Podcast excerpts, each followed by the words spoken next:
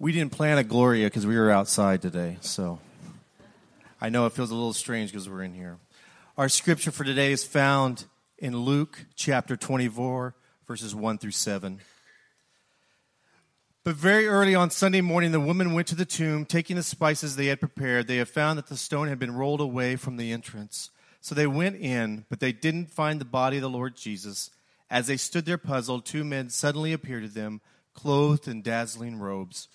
The women were terrified and bowed with their faces to the ground.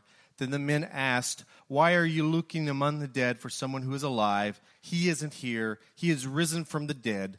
Remember what he told you back in Galilee that the Son of Man must be betrayed into the hands of sinful men and be crucified, and that he would rise again on the third day. This is the word of God for the people of God. Thanks be to God. So, you guys, my dad's going to be here at the 9:30 service, and um, if y'all don't, maybe you'll see him on the way in. My dad did a great many things, taught me wonderful things when I was a kid, made a lot of good decisions when I was younger. But man, movies were his blind spot. That was in the days before you could pull out your phone and, and ask Common Sense Media, what is the appropriate age to show my child this movie? Okay, that was before that. That's what I do. If Anna says she wants to see something, Dad didn't have that. He had a very rudimentary, I think it was even before PG 13. Y'all remember those days? Some of you, and some of you are too young.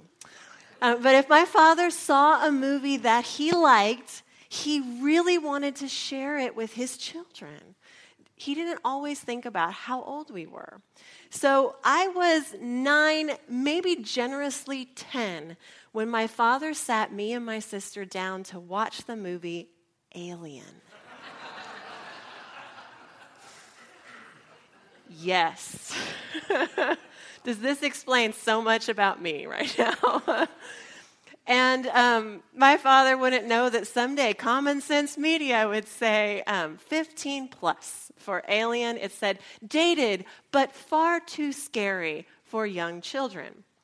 My father didn't quite understand that the thing that my sister and I were watching was My Little Pony right back then, not Alien.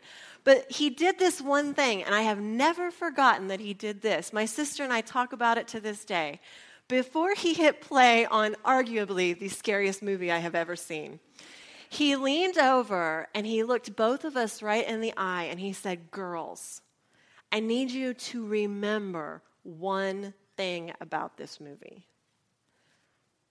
the cat lives.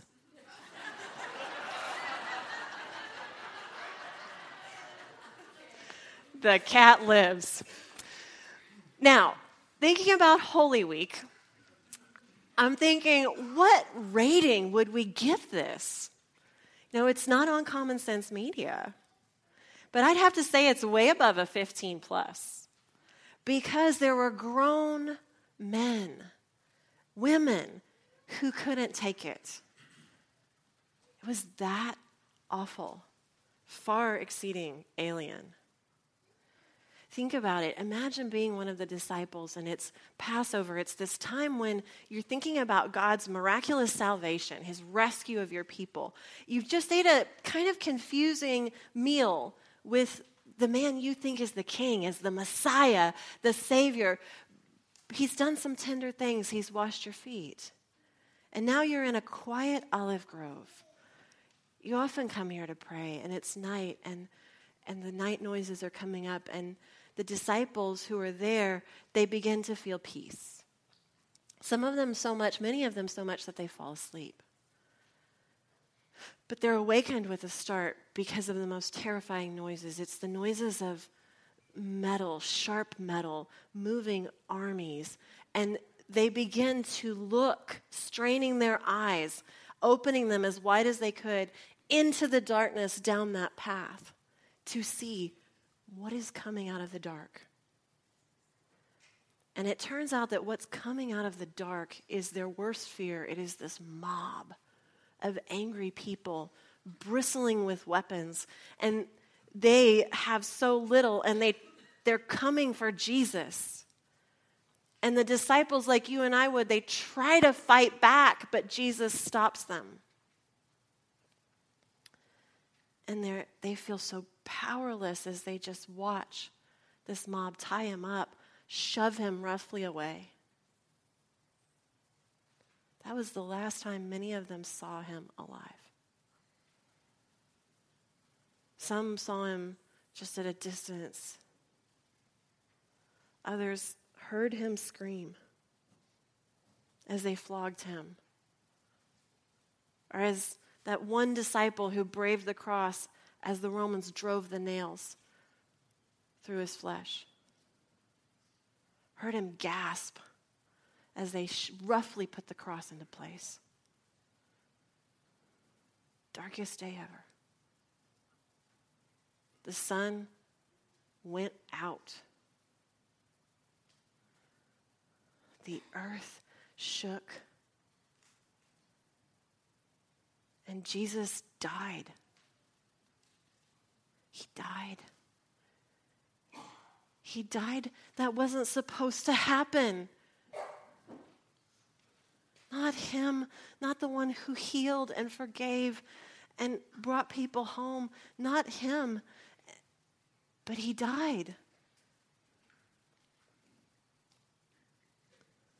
And some people they never met, they came and they took the body, they put it in a, a grave.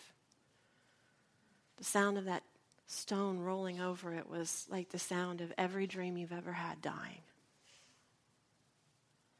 And the disciples were so terrified that they just found the, the, most inner room behind the most bolted and locked doors that they could, and they hid in the dark.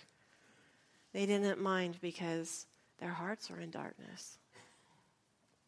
You can imagine being one of those men you, where you're just hunched over, shaking with sobs, or just staring at the wall. And that's how one night passed, and the next, and then the morning of a day nobody, nobody wanted to see. Their eyes are red, they're stinging. In the midst of this, some of the women in the group get up and they start to gather the spices. Step over somebody who has been able to sleep, they step around someone who's staring at the wall, they quietly go towards the grave. They can't even look at each other. Because to look at each other in the eye, they're going to start crying again. So they just walk. And the sun's rising, but it doesn't touch the darkness in here. The darkness that says this story is over and it's ended badly.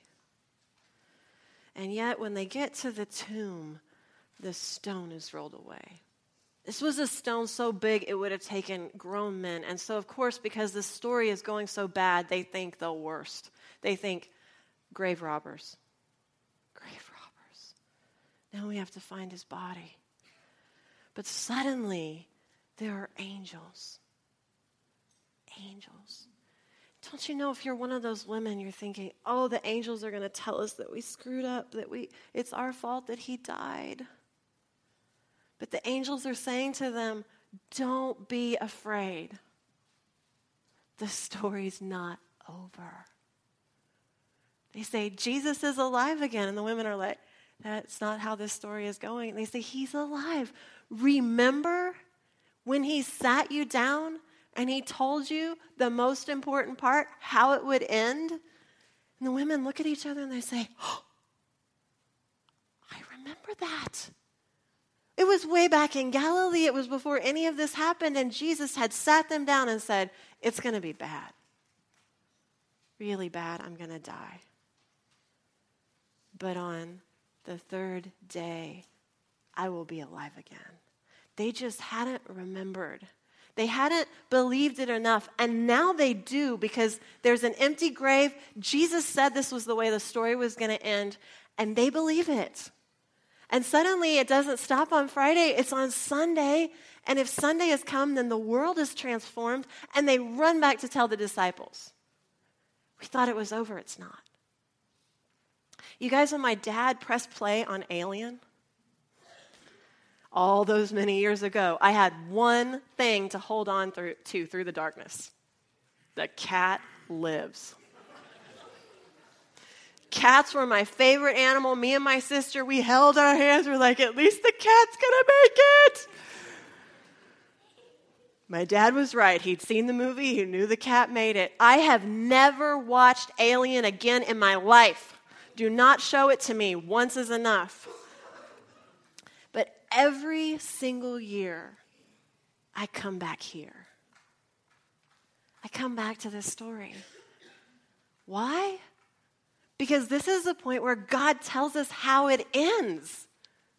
Aren't you excited about that? How it ends. Jesus lives. You guys, are we not all in the middle of our story right now?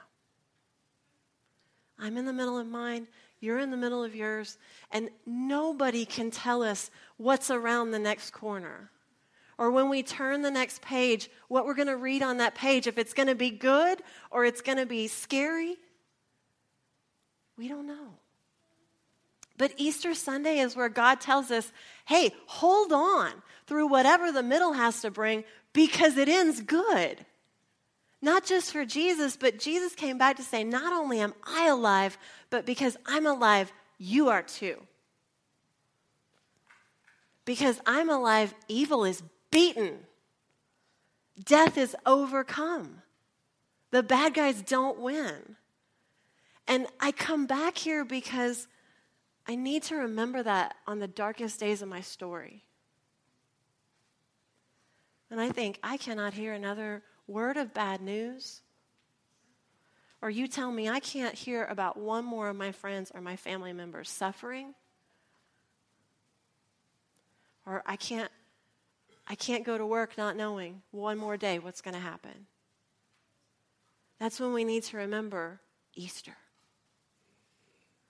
and not stop in the middle, not give up and say, well, this is all evil and this is all bad. No, God is bringing an ending. Not just an ending and then it was over, but an ending. And so today I would like to tell you, like my father told me those many years ago, but better, one thing. And I want you to remember it. I know how your story ends. Jesus lives. And because he lives, you live. Because he lives, death is destroyed. Evil loses. So never stop in the middle.